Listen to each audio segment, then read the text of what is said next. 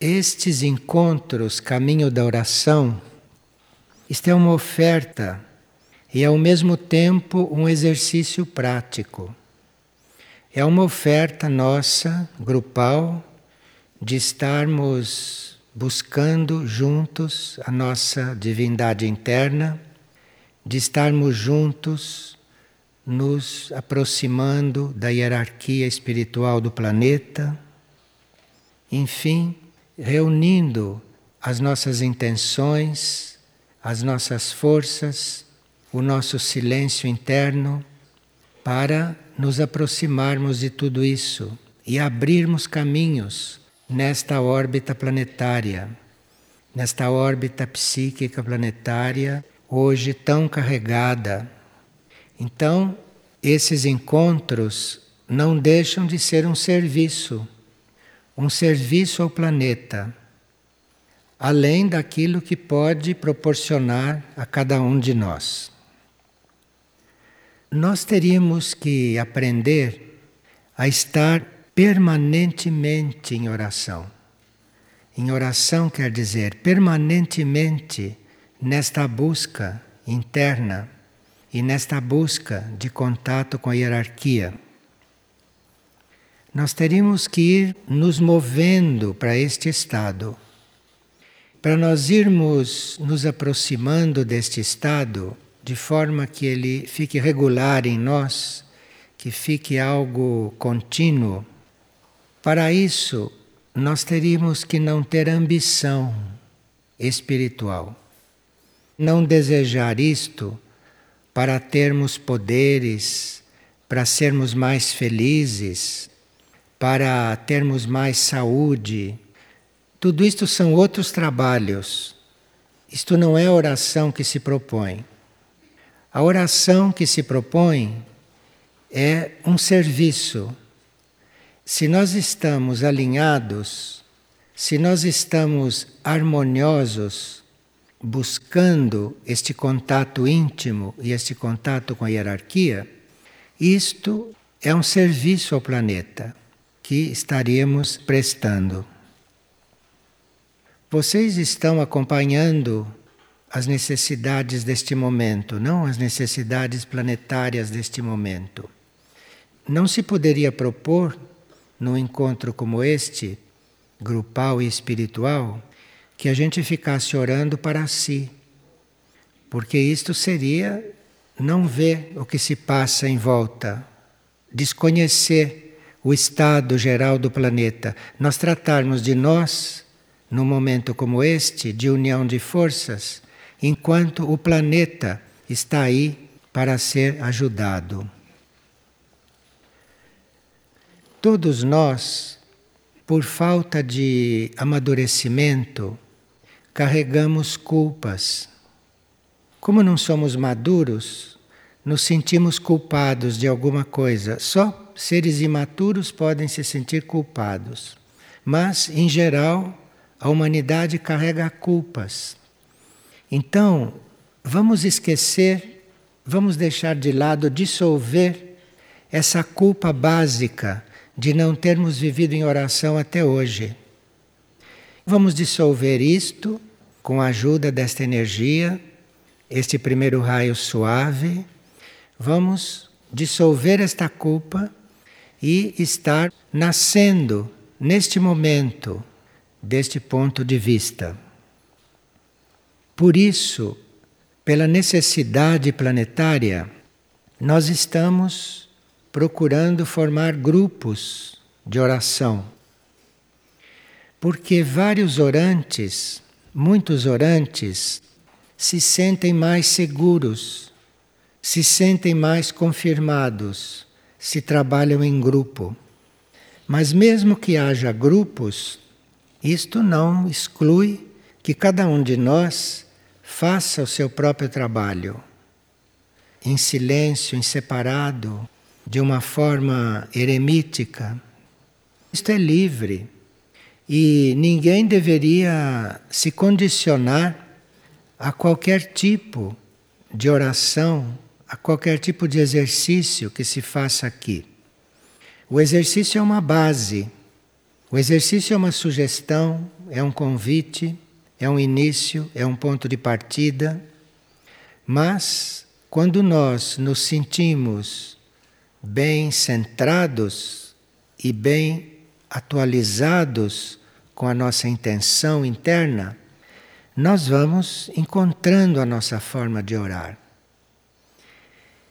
E muitos têm uma forma de orar tão informal que, para a grande maioria, não estão fazendo nada.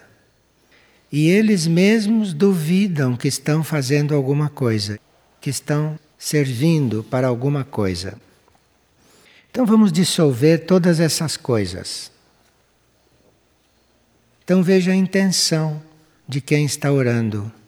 Se vê a intenção, isto é o que vale, é a intenção e a sinceridade e estar inteiro naquele momento.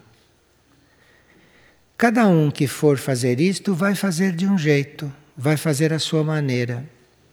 Não vamos copiar uns aos outros e nem achar que o outro não está fazendo bem, porque nós faríamos diferente. O importante é a sinceridade, o importante é a intenção e o importante é a união. E unidos faremos que isto tudo se eleve, que isto tudo ascenda e que chegue a vibrar nos níveis em que nós estamos buscando. Nós teríamos que fazer esses exercícios não pensando em nós. Eu, neste momento, não estou com vontade de me concentrar nós precisamos sair deste ponto e precisamos entrar em um nível de oferta que realmente faça as coisas quando elas são necessárias e não quando queremos, não quando precisamos. Porque a humanidade em geral faz as coisas quando precisa. Mas se nós ficarmos neste ponto, então, mesmo que não estejamos precisando de uma prática destas, nós nos ofertamos para fazê-la pelo planeta, por aqueles que não fazem, por aqueles que não se ofertaram, ou por aqueles que não estão com condições, por vários motivos, de fazer. Então, isto é um serviço. Isso é a gente compensar no equilíbrio planetário aquilo que está faltando aquilo que muitos nem pensam nestas coisas. A grande maioria nem pensa. A grande maioria está embriagada de coisas inúteis, de coisas supérfluas. Se vocês refletirem um pouco, vocês veem que a grande maioria das atividades são inúteis. Essa correria toda para tanta coisa a grande maioria disto tudo é supérfluo. Se nada disso acontecesse, o mundo prosseguiria de forma muito melhor. Não sei se vocês observaram isto. Quantas profissões, entre aspas, que não servem para nada dentro do plano evolutivo, pelo contrário, servem para trazer as coisas para trás. Nós teríamos que estar diante desta situação planetária em oferta. Em oferta. E Figueira teria como proposta chegar a ser como um templo. Um templo, não um templo construído de pedras como se fazia antigamente, mas um templo, um templo de almas, um ambiente que reflita o estado de almas, mas não de almas aflitas, não de almas perdidas, mas de almas realmente amorosas, harmoniosas, conscientes do seu próprio papel em um plano evolutivo. Tudo isso estamos construindo nesses encontros. Aqui tem uma pergunta muito oportuna. A pessoa pergunta: para que a nossa alma possa realizar a sua tarefa nos planos internos, E para que a nossa alma possa ter a sua vida de oração, é preciso a nossa participação consciente? Esta é a primeira parte da pergunta. E depois, a segunda parte. A nossa vida externa perturbaria esta atividade orante da alma? Vocês vejam que, no fundo, todos nós sabemos muito bem o que deveríamos estar fazendo, não é? E falta só decidir, falta só assumir, assumir isto como prioridade. Nós não podíamos deixar de chamar atenção para este ponto, que isto é uma prioridade, porque estamos vendo a crônica planetária, crônica diária do planeta. E são coisas com as quais nós não só não temos que nos envolver, como nada teríamos a fazer externamente diante destas coisas. Mas as nossas almas, nos planos internos, as nossas almas, nas suas dimensões de consciência, podem trabalhar muito. Porque no plano das almas, a influência é muito maior do que no plano físico. Houve um concílio nos planos internos há algumas décadas e a hierarquia espiritual do planeta se concentrou nos planos internos para que as forças do caos, as forças caóticas e as forças negativas não agissem muito lá. Então cederam para as forças do caos estes planos nos quais nós somos conscientes. Então houve a divisão de tarefas. Porque as forças do caos, as forças negativas, também são necessárias, porque é com a, a presença delas que nós nos fortalecemos. Nós nos fortalecemos não é quando tomamos fortificante espiritualmente. Nós nos fortalecemos é quando treinamos, treinamos resistir às forças involutivas. É aí que se cresce. Se as forças involutivas estivessem amarradas, não estão, né? Vocês sabem. Se as forças involutivas estivessem amarradas, nós não teríamos como treinar isto. As nossas mônadas, as nossas almas, não teriam o desafio que elas necessitam para se tornarem mais fortes, para se tornarem especialmente fortes. Porque no universo está havendo grandes movimentos.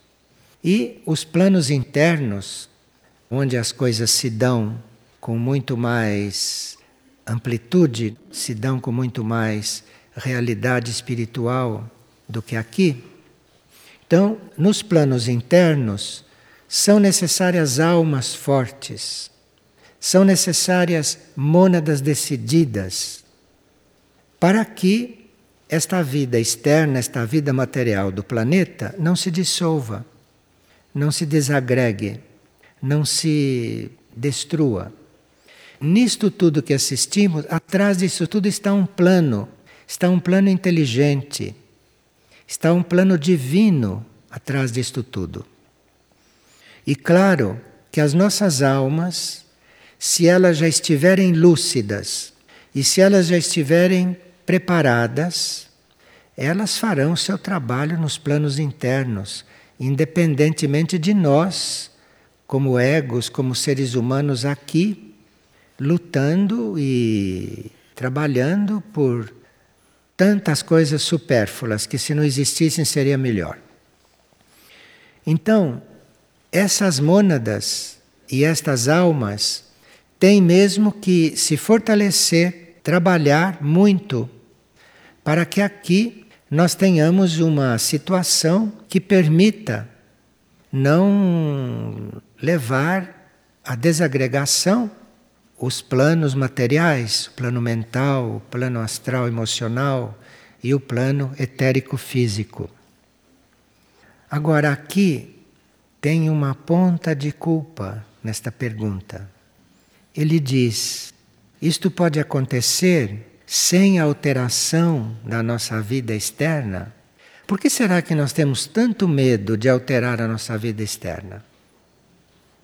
Por que será que temos tanto medo de deixar com que esta coisa aqui, este teatro, este circo, deixar que esta coisa aqui seja intocável? Quer dizer, eu faço desde que não se mexa aqui. Aqui, como diz o mestre tibetano, é o plano da ilusão. Aqui é a representação da ilusão mundial.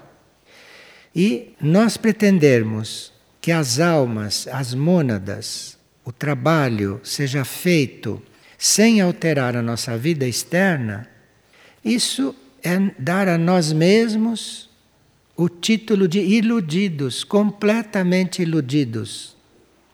Porque esta vida externa não deixa de ser um reflexo do que se passa nos planos internos.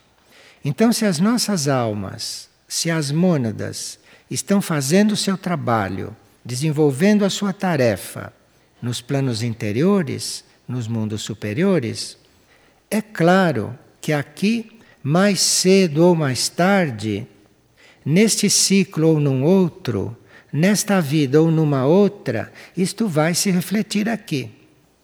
E em alguns, isso já está se refletindo. Veja, para fazer um encontro como este, abordando estes assuntos, é porque estas coisas estão já se refletindo aqui no plano físico. Senão ninguém chegaria aqui, ninguém queria ouvir isto, ninguém estaria interessado nisto. Veja que isto reflete o trabalho das mônadas, o trabalho das almas, o trabalho da hierarquia espiritual do planeta está refletindo diretamente aqui. Então, realmente, muitos milagres poderão acontecer. Milagres quer dizer, certas leis superiores poderão, a uma certa altura, começar a agir aqui, nestes planos materiais. E é com isto que os nossos irmãos extraterrestres, que a hierarquia interplanetária, que esta hierarquia conta para poder ajudar a Terra. Porque ajudar a Terra no ponto em que ela chegou, com as leis da Terra, com as leis naturais, só com as leis materiais desses planos, isto não seria possível. Mas é possível porque realmente há o milagre, isto é, realmente há a possibilidade de leis superiores, de leis da evolução superior, começarem a agir nesses planos, começarem a se refletir nesses planos. E nós vamos sentir isto é na alma. Nós vamos sentir isto é no nosso núcleo interno. Não esperemos, pelo menos por enquanto, que estas coisas estejam se mostrando aí pelas ruas. Vocês vão começar a sentir isso é na alma, é nos planos internos, é nos seus núcleos interiores, na sua essência. Então, cuidem do sono, cuidem do sono. E a experiência do sono ao ar livre, nessa conjuntura que estamos apresentando, é uma experiência a ser feita. Porque no sono ao ar livre, nós não temos paredes, não temos tetos, não temos telhados, não temos cimento embaixo dos pés, não temos colchão de mola, não temos uma série de coisas que nos separam do magnetismo terrestre, que nos separam das energias da noite, que nos separam desse silêncio noturno.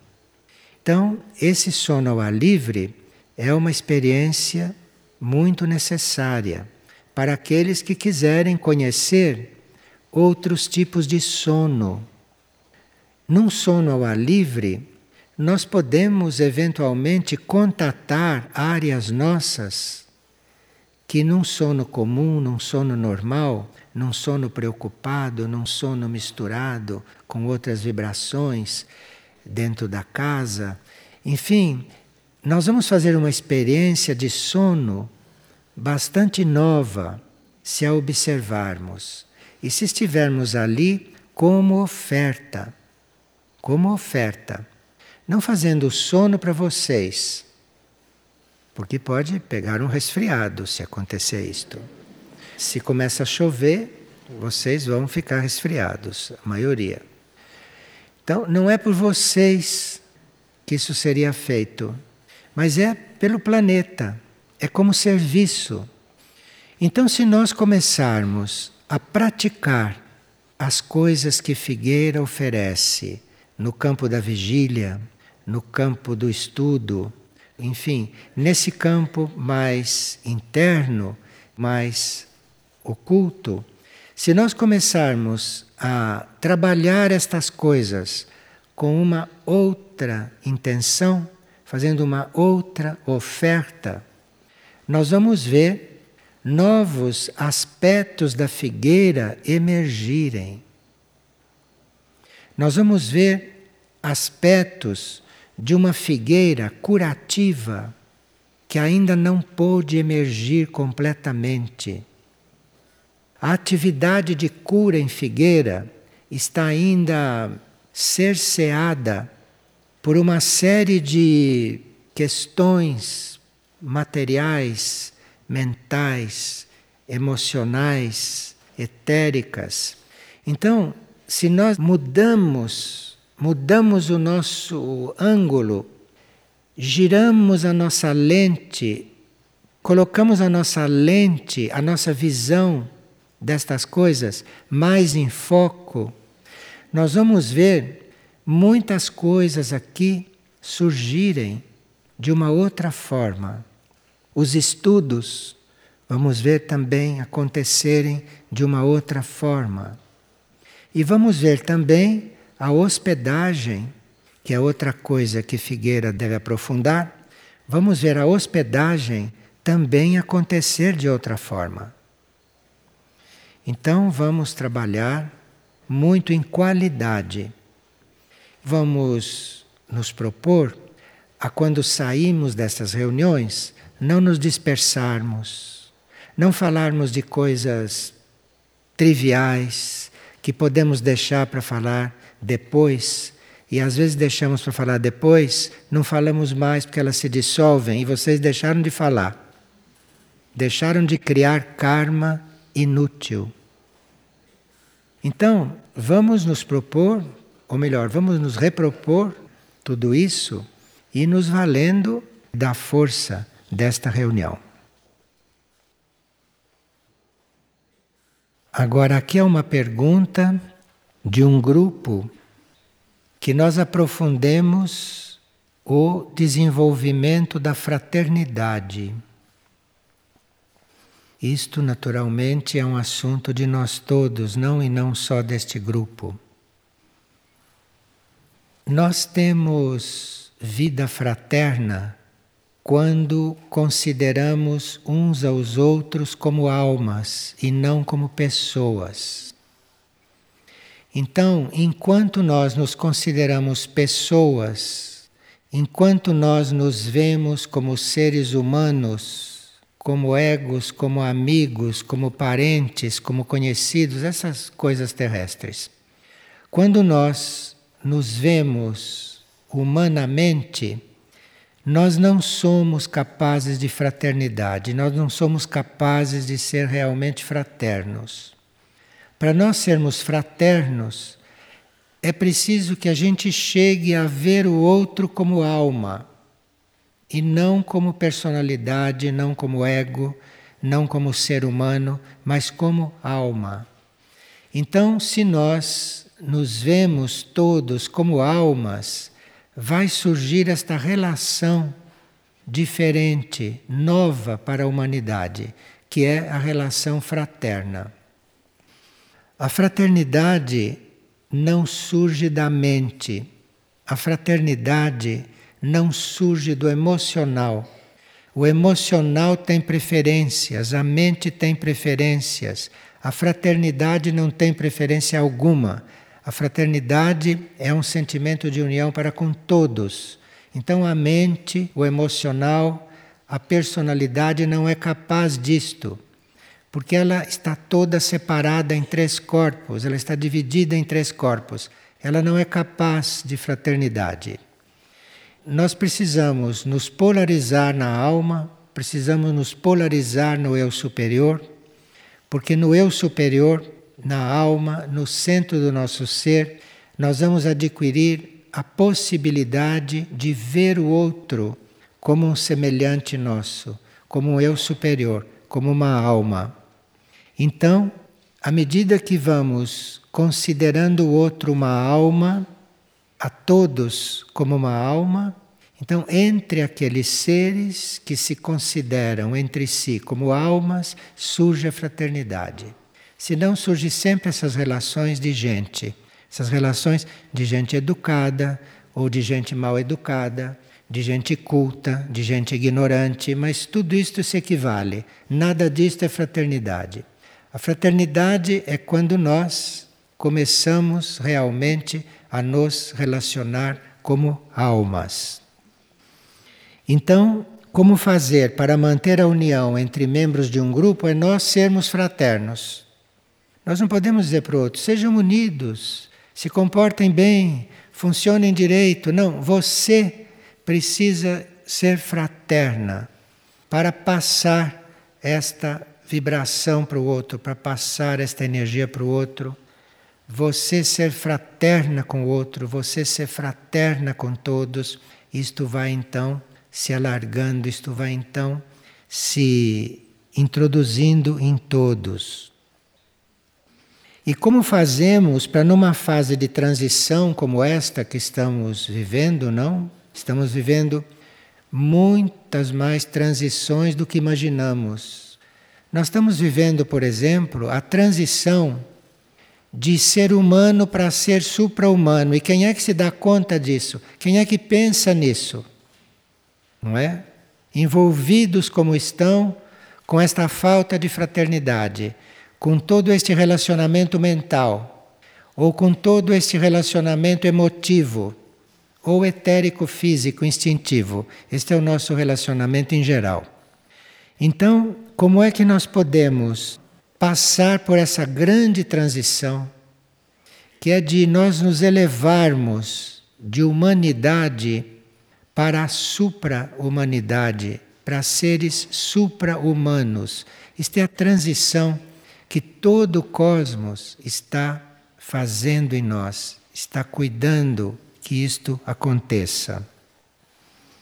Mas para isso, para nós sairmos deste estado humano, que sabemos o que é, para nós sairmos deste estado humano e fazermos a transição para o estado supra-humano que está previsto na nossa evolução.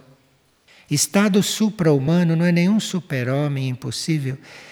Estado supra-humano está previsto, é o nosso próximo passo. Deixar de ser humano para ser mais que humano, para sermos espíritos, para sermos mônadas. Isso está na nossa evolução.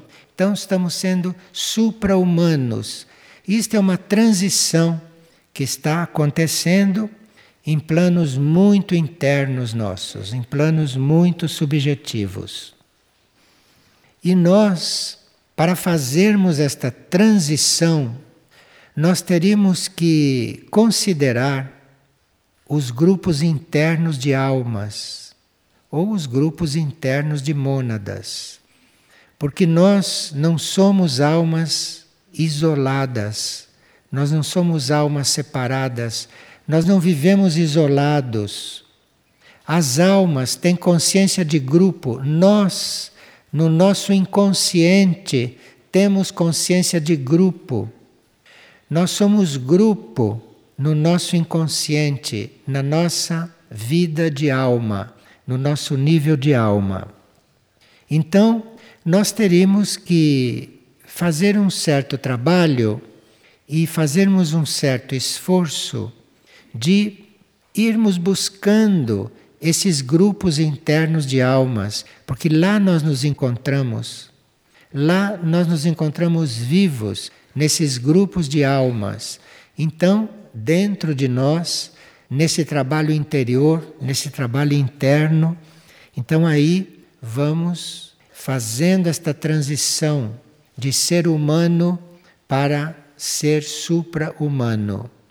Nós estamos tão atrasados nesta evolução humana que dizemos: você não é humano, você precisa ser mais humano, você é desumano. Nós estamos tão atrasados que usamos até esses termos e coisas desse tipo. Nós precisamos realmente nos colocar em um nível de transição. Temos que aceitar transcender este estado nosso atual de seres humanos, porque esses seres humanos não dão certo enquanto humanos. Se eles não são guiados por uma consciência superior, se o ser humano não é guiado pela alma, não é guiado pela mônada, ele não dá certo. Ele trabalha contra a corrente, ele é involutivo, ele é antievolutivo. Haja visto o que fazem com os animais comem os animais. Então são anti-evolutivos. Se nós não temos esta ligação com os nossos planos superiores, com os nossos planos internos, se nós não temos esta aspiração a ficar conscientes dos nossos grupos internos, dos nossos grupos de almas, se nós não temos isto, nós não saímos desse estágio. Nós chegamos ao ponto de ser uma humanidade avançada tecnicamente, avançada até certo ponto, mas digamos avançada tecnicamente, mas não mais do que isto.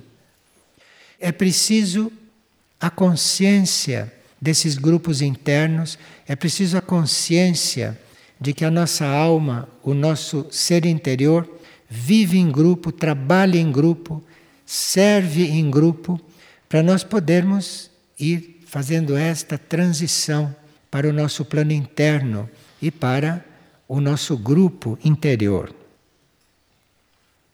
Então, fraternidade começa quando nós estamos vivendo como almas, quando estamos já nos considerando almas, vivendo em grupos de almas e numa certa igualdade, uma certa igualdade de metas, uma certa igualdade de propósitos e de esforço também, porque é muito bom unir os esforços grupalmente para se dar esses passos. Nós teríamos que chegar na nossa evolução não à fraternidade somente, porque chegando em nível de alma já somos fraternos. Mas a hierarquia espiritual do planeta e a hierarquia cósmica vai além disto. E nós estamos sendo preparados para entrarmos nesta linha de evolução espiritual. Então, nós não estamos sendo preparados para sermos fraternos. Fraternos já devíamos ser entre almas. Nós estamos sendo preparados não é para fraternidade, nós estamos sendo preparados é para a irmandade. A irmandade é outro grau, é outro nível de união. A hierarquia espiritual do planeta, a qual nós tentamos imitar, a hierarquia espiritual do planeta não é fraterna. Porque a hierarquia não está em nível de alma. A hierarquia está no nível mais profundo. A hierarquia espiritual do planeta está em nível de irmandade. Então, entre seres fraternos, nós nos consideramos almas. Na Irmandade, nós consideramos tudo e todos o todo, não almas ou mônadas, ou gente, ou espíritos. Na Irmandade, nós consideramos tudo, tudo, tudo e todos parte desta unidade, parte desta coisa única. Então, a irmandade, que é o estado de consciência dos nossos irmãos do cosmos, esta irmandade nos acolhe. Esta irmandade nos acolhe tão logo nós tenhamos esta aspiração de união com o todo. Então veja, a fraternidade existe entre nós e os nossos semelhantes, entre nós e os animais, temos uma certa fraternidade. Mas irmandade, da irmandade não está excluído nada. Da irmandade não está excluído coisa alguma. Então nós teríamos que trabalhar essas transições. Teríamos que estar disponíveis para essas transições. Nos apresentaram um parágrafo do livro de Mirnajá. Este parágrafo diz o seguinte: que o estado mental da humanidade da superfície em muito se diferencia do intraterreno. Claro. Se nós tivéssemos um estado mental igual ao dos intraterrenos, não precisava ter duas humanidades, estavam todos juntos, não é? No mesmo nível de consciência. Mas se existem esses dois níveis de consciência, se existem esses dois tipos, dois tipos de humanidade no mesmo planeta, então esse estado da humanidade, da superfície, em muito se diferencia do intraterreno. Em Mirnajá, por exemplo, em outros centros do planeta, a energia mental está integrada com a energia do universo. E na humanidade não está. E isto é uma grande diferença. O nosso estado mental, a nossa energia mental, vaga por aí, como vocês sabem, não é? Passeia por aí. E alguns até por lugares muito benéficos, mas nem todos são benéficos. A energia mental, no mundo intraterreno de um modo geral, ela está integrada com a energia do universo. É um outro tipo de mente, é um outro tipo de energia mental. E a meta a ser buscada, diz o livro de Mirnajá, e ser cumprida, é que os impulsos para esta mente venham de um conselho central do cosmos. Existe esta mente coletiva, existe o plano mental humano, existe o mental normal das pessoas, existe o mental dos gênios, essas coisas todas, não? Mas existe um tipo de energia mental que está integrada na energia do universo. Isto é outro mental. E isto que o livro de Mirnajá está nos trazendo. Nós precisamos buscar este mental, precisamos estar buscando isto. Quando surgiu esta pergunta, surgiu exatamente quando nós estamos recebendo do centro de Erques e do centro Aurora os símbolos. Esta pergunta se responde: você use os símbolos, porque aí você vai mudar a sua energia mental, você vai conectar a sua energia mental com um centro planetário e não mais com o mental coletivo e não mais com as coisas com que você conecta. Então, o nosso estudo, o nosso trabalho de estudos, vai em paralelo com esse trabalho de reordenação da mente, com este trabalho de estarmos com a nossa mente numa outra direção, com a nossa mente com uma outra postura. Isto é uma postura da mente, isto é uma postura nossa. E como espelhar essa atividade mental? Qual é a falange de Mirnajá que pode nos auxiliar no desenvolvimento desta tarefa aqui? Então, Erques e Aurora estão trazendo para nós esses símbolos, estão trazendo para nós este trabalho. E o trabalho com estes símbolos, que é um estudo, não é um trabalho que se faça numa partilha e se escreva num quadro. Isto é um estudo, isto é um processo de aplicação de certas energias, de aplicação de certas sintonias e que nós temos que gradualmente irmos estendendo, que gradualmente teremos que ir ampliando para que todos possam fazer isto. Em Aurora, por exemplo, nós sabemos que a humanidade não é guiada pela mente. Em Aurora, a humanidade é guiada pelo centro cardíaco. Em Aurora, a humanidade pensa com o coração, não pensa com o cérebro. Então, nós estamos recebendo os símbolos que nos levam para este desenvolvimento. Vamos ver quando poderemos começar a tratar destes símbolos, como poderemos ir abordando estes assuntos, como será a luz para irmos desenvolvendo isto aqui mas, à medida que a Casa Luz da Colina for assumindo certas tarefas, então a energia de Figueira poderá canalizar de forma especial para certos setores do estudo, do retiro, da cura, uma concentração especial.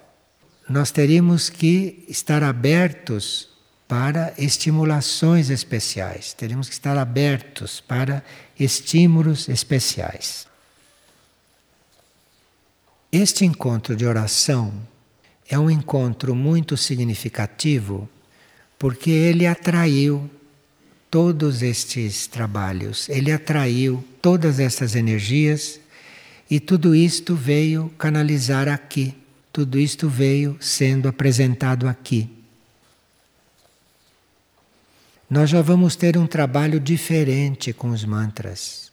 Já vamos ter o trabalho com os mantras que está já recebendo esta energia que Aurora e que Erques está nos enviando de forma muito especial e que Mirna já está organizando para nós, está colocando isto de forma que possamos receber.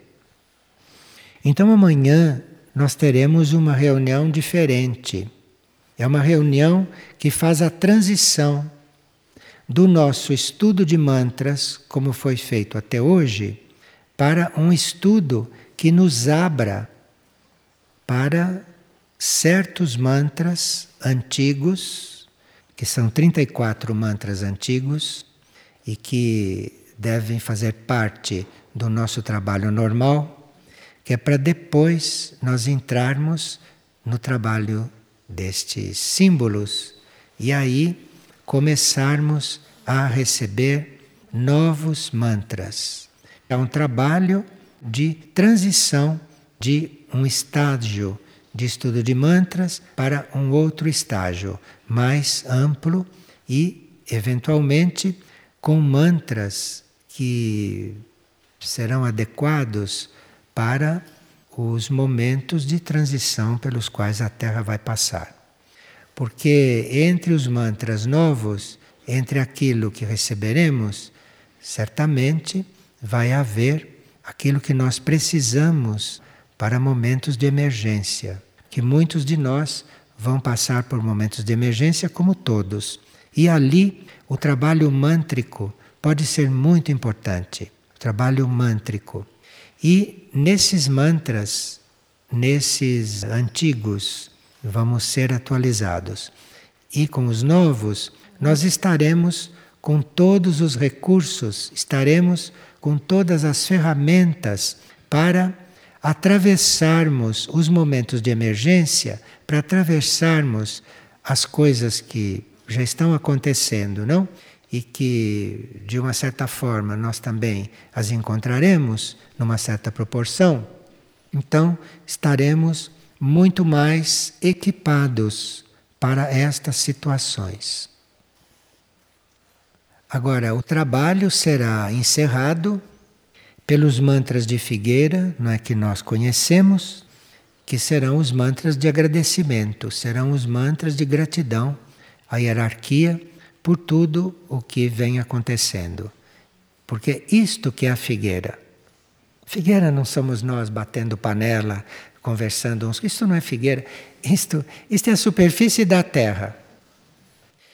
Nós estamos convidados, não é, a darmos um passo.